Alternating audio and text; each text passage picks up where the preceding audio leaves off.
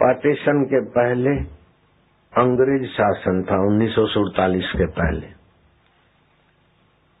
तो वक्त बोर्ड मुसलमानों की ज़मीन जायदाद का संभालने वाला जो भी कुछ समाज था उनका और झूलेलाल समाज का जमीनी केस चलता था।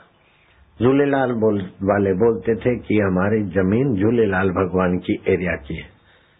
और आप लोगों ने रातों रात कब्जा करके अपनी घोषित की।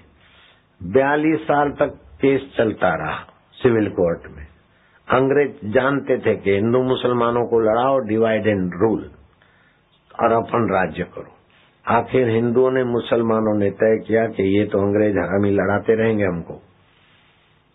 हिंदू लोग तुम्हारा संत ले आओ और हम हमारे मुल्ला मौलवी लाते।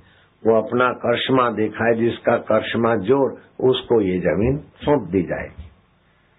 तो वो तो मुल्ला मौलवी आए ताबीज वाले, अला बांधू, बला बांधू, भूत बांधू, प्रेत बांधू, डाकिनी बांधू, साकिनी बांधू।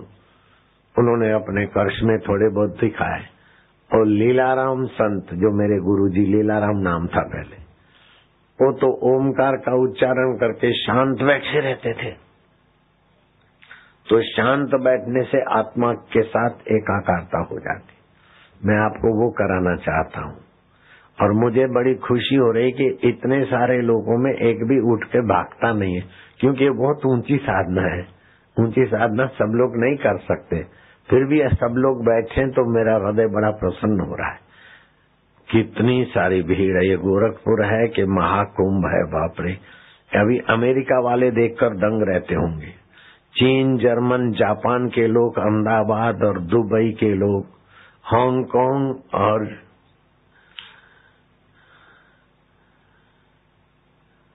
युगांडा के लोग देखकर भी धन्य होते होंगे। कई देश ये देख रहे हैं, कितनी सारी भीड़ है और कितनी शांति है।